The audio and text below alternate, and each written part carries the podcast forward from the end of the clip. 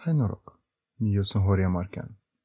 Ah, în primul rând, presupun că mă auziți mai bine acum, ah, așa că aș dori pe care asta să le mulțumesc prietenilor care au făcut posibil ca eu să beneficiez de niște echipamente un pic mai bune.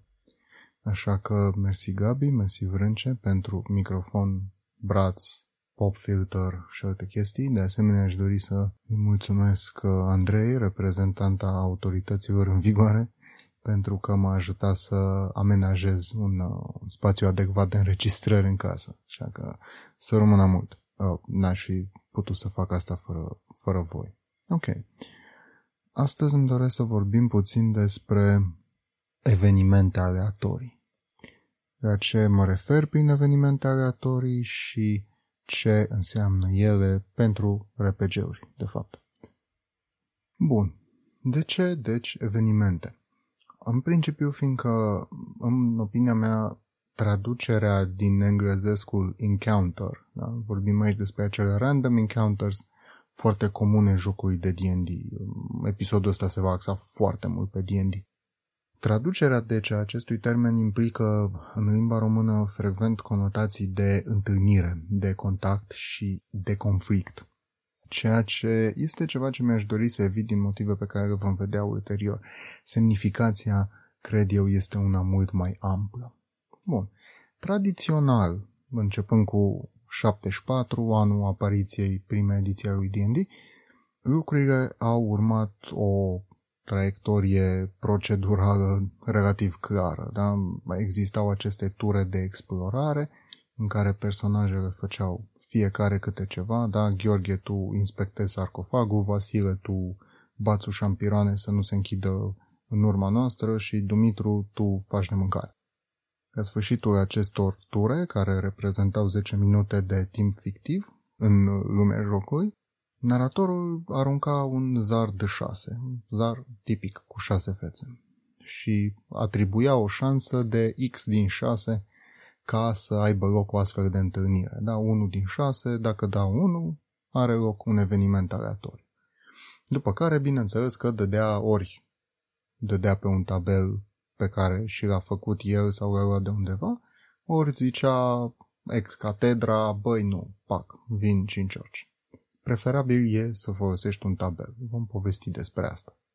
Merită menționat aici, în opinia mea, și faptul că absența procedurilor în ediția curentă a lui D&D duce la, să spunem, o evitare din partea jucătorilor a genului ăstuia de joc.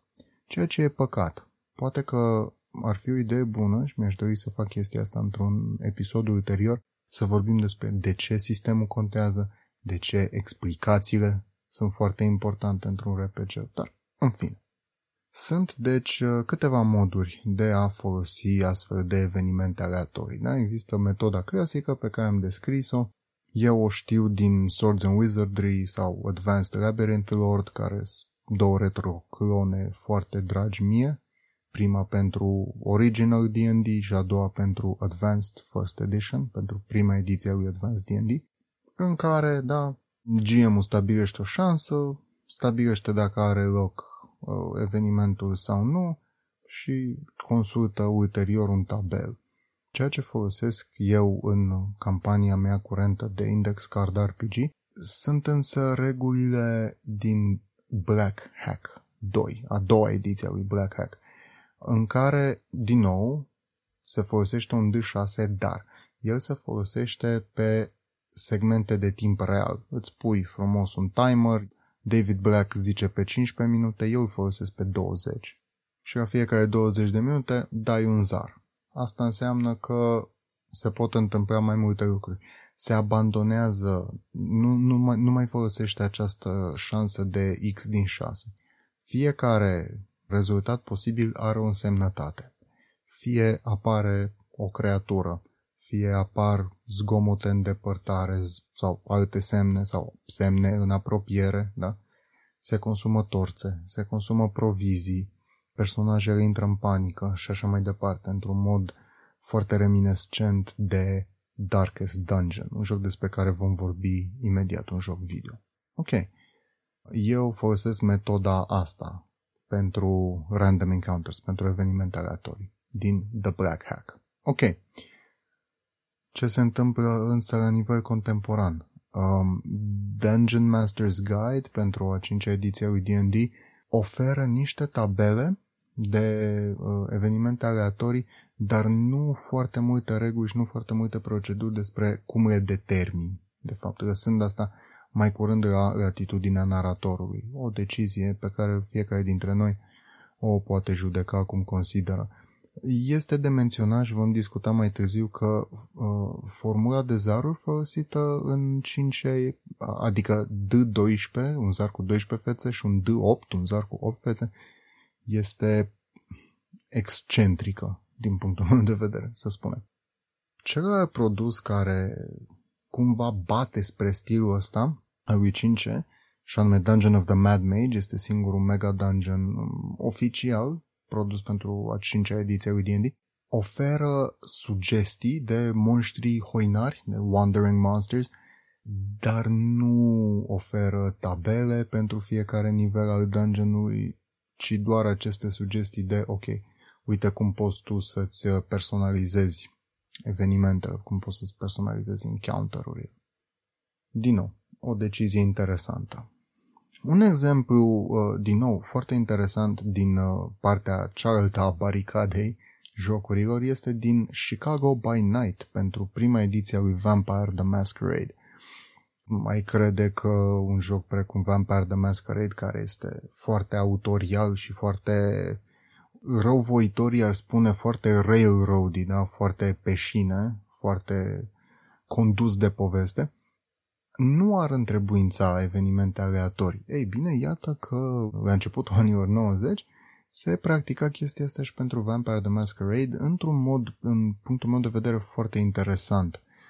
Și anume, ei oferă un tabel cu D20, ceea ce pentru Vampire e o chestie specială, folosind doar D10, da? cu fiecare intrare reprezentând o anumită temă. Da? Bestia, conspirația, paranoia, romanța și așa mai departe. Fiecare dintre aceste intrări având la rândul ei uh, o serie de evenimente care se pot întâmpla, da? De găsești pe cineva de care ești îndrăgostit sau te urmărește cineva care afirmativ e îndrăgostit de tine sau așa mai departe, astea fiind toate încadrate la romance, la tema mare a dragostei. Deci, din nou, se pot gândi evenimentele aleatorii și tematic. Și e o metodă pe care vă recomand, vă, vă invit să vă gândiți la ea.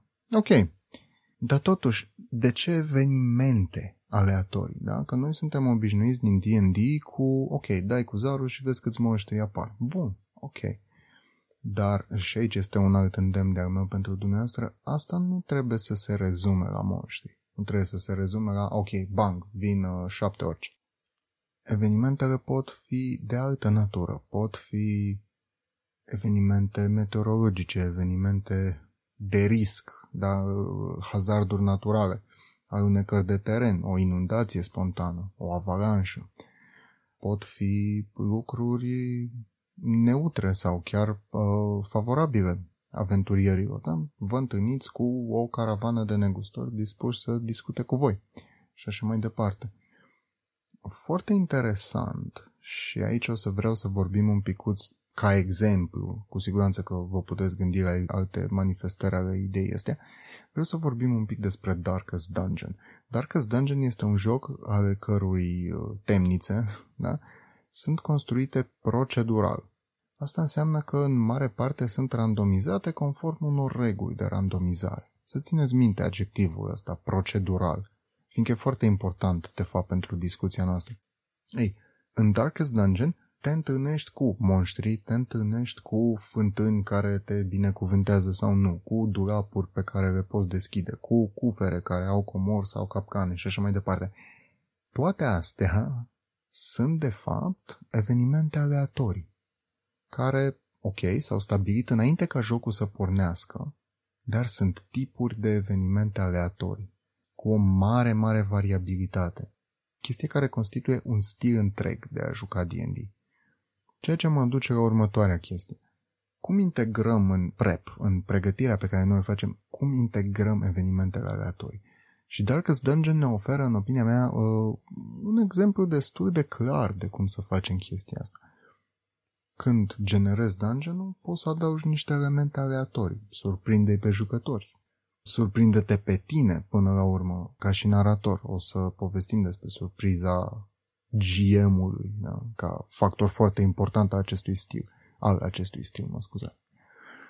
Ok, deci, putem să și integrăm în pregătirea aceste evenimente aleatorii, nu doar să le folosim ca simple metode de a încetini jucătorii sau de a-i împinge de la spate să exploreze mai departe.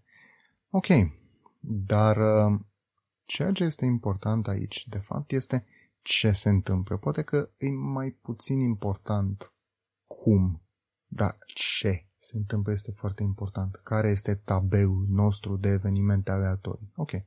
Putem să luăm unul din carte, da, în Dungeon Master's Guide, de exemplu, sunt tabele pentru pădure, dealuri, deșert și așa mai departe. Sau, desigur că putem să ne facem unul personalizat campanii noastre, ceea ce eu fac și vă recomand și vouă și dumneavoastră să faceți. Aici este interesant de vorbit de forma zarului, da? Deci, ok, stabilim dacă are loc sau nu un eveniment aleatoriu, cu un D6, să zicem. Ok, dar ce se întâmplă? Ce se întâlnește? Și aici este o discuție foarte importantă despre probabilități. Baronul de Ro, la Dungeon Masterpiece, are un... Uh, are mai multe, dar unul dintre videoclipurile lui despre generarea de tabele este foarte important pentru că discută despre probabilități. Da? Noi de obicei, în D&D-ul tradițional, folosim 2D6 sau 3D6. De ce 2D6 sau 3D6? De ce nu D20? Pentru că un 3D6 în comparație cu un D20 are o curbă de probabilitate. D20, fiecare fața lui are o probabilitate de 5% să fie rezultatul, pe când 2D6, de exemplu, 2D6 are o curbă. La 2D6, rezultatul cel mai frecvent, cel mai probabil este de 7, pe cea mai înaltă treaptă a probabilității.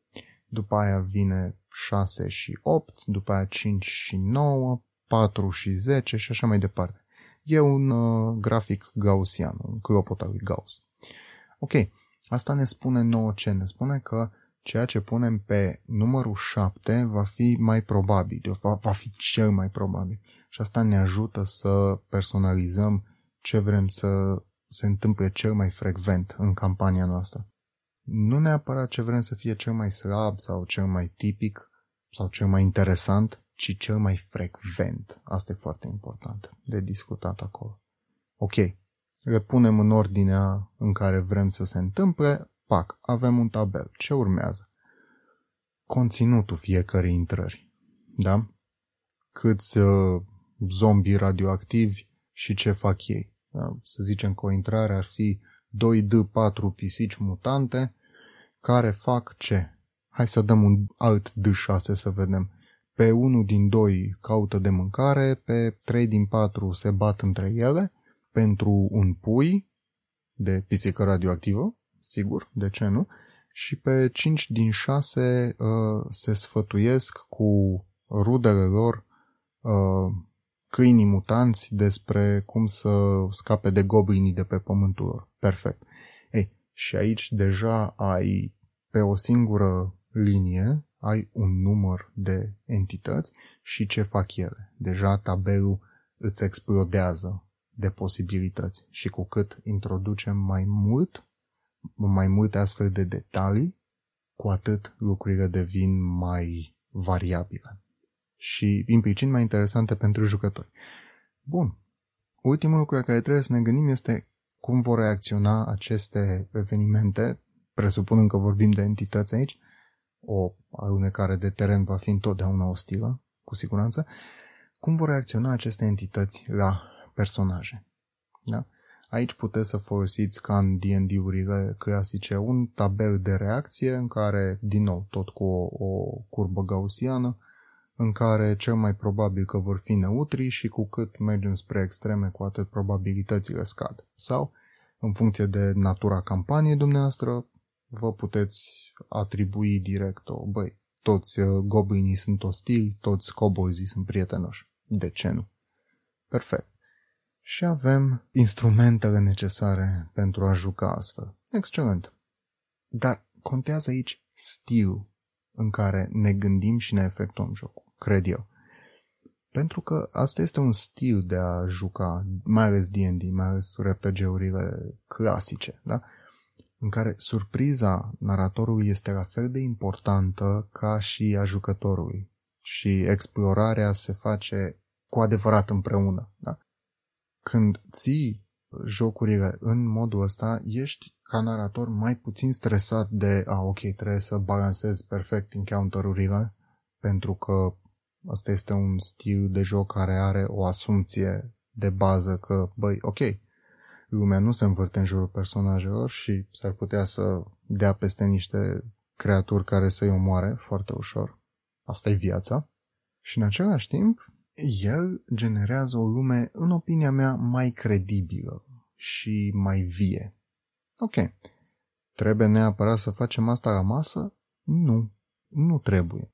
Putem genera acest conținut aleatoriu și pentru uh, dacă vrem să avem mai mult control, putem să-l generăm în timpul pregătirii, în timp ce ne scriem aventurile, în timp ce ne scriem poveștile. Da? Și aici sunt sugestii, sunt metode de a randomiza. Puteți să folosiți pur și simplu tabelul pe care vi ați, tabelele, de ce nu, pe care vi ați conceput, sau puteți să, mai ales dacă nu aveți idei, chestie pe care o vom atinge puțin în următorul episod al podcastului, puteți să folosiți o chestie gen Think Deck, pentru Index Card RPG. Este o unealtă foarte bună.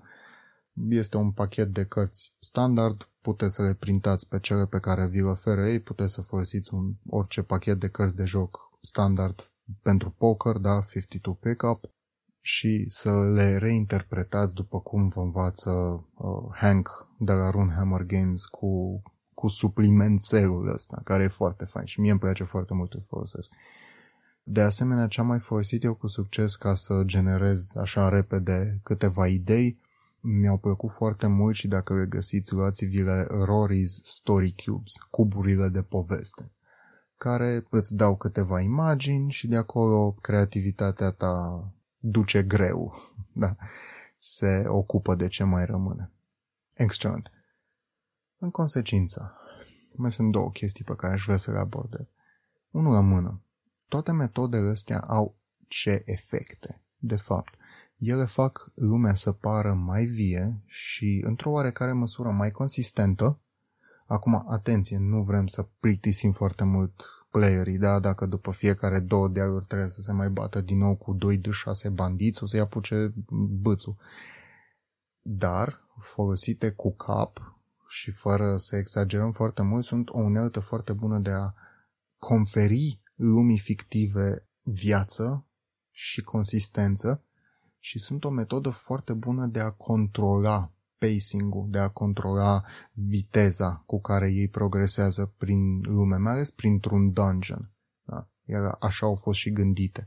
Ei nu pot să zăbovească foarte mult într-o cameră, nu se pot neapărat odihni după fiecare luptă, deci e o metodă de a împinge de la spate, de a pune presiune pe ei. Sau, dacă vrem să încetinim, le punem evenimentul în față și ei trebuie să se confrunte cu el sau să-l ocolească, dar poziționarea lor în calea, dacă vreți, în calea protagoniștilor, scade pacing-ul, scade viteza poveștii, pe când poziționarea lui în spatele lor o crește. Unde vrem să fie amenințare? Acolo. Bun. Asta ne aduce la ceea ce eu numesc spectrul autorial procedural, pentru că nu așa nu ar fi un episod al uh, mercenar dacă nu am vorbit despre un spectru. Ok, uh, când mă refer la spectrul autorial procedural, mă refer la ce? La o linie imaginară la al cărei capăt, un capăt are cuvântul procedural despre care am mai povestit și la celălalt capăt are cuvântul autorial. Da? Procedural înseamnă cât de mult se poate randomizare, generare procedurală. Ok. Temnița asta are 12 camere, dintre care 8 sunt ocupate și pentru fiecare dintre ele dăm cu zarul și facem un tabel de monștri care călătoresc din cameră în cameră și avem ca în Darkest Dungeon, de exemplu, un spațiu de aventură, dacă doriți, generat procedural. Sigur că există reguli și proceduri pentru chestia asta, nu e totul aleatoriu. Da? Lucrurile sunt gândite, au un context.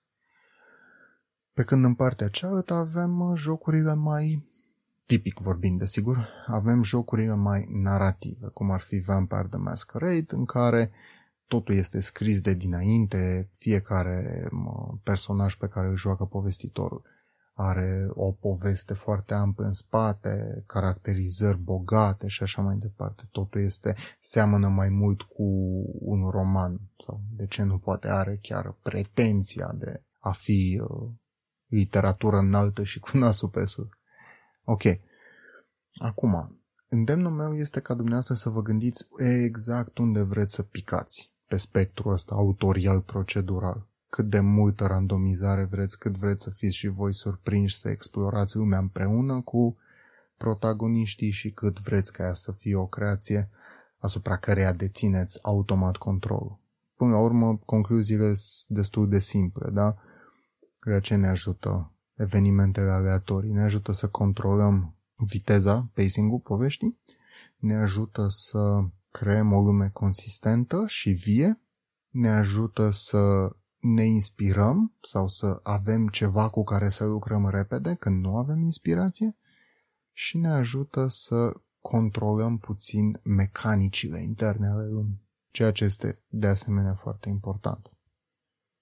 Uf, o discuție destul de lungă despre asta, dar uh, una, cred eu, destul de importantă, mai ales în contextul în care informații solide, consistente pe tema asta nu prea se găsesc în uh, materialele pentru cel mai popular joc de rol din lume. Și, bineînțeles, asta nu face decât să îndepărteze oamenii de stilul ăsta de joc și tot așa. E un mic cervicios acolo, la cărui deconstrucție sper că am contribuit.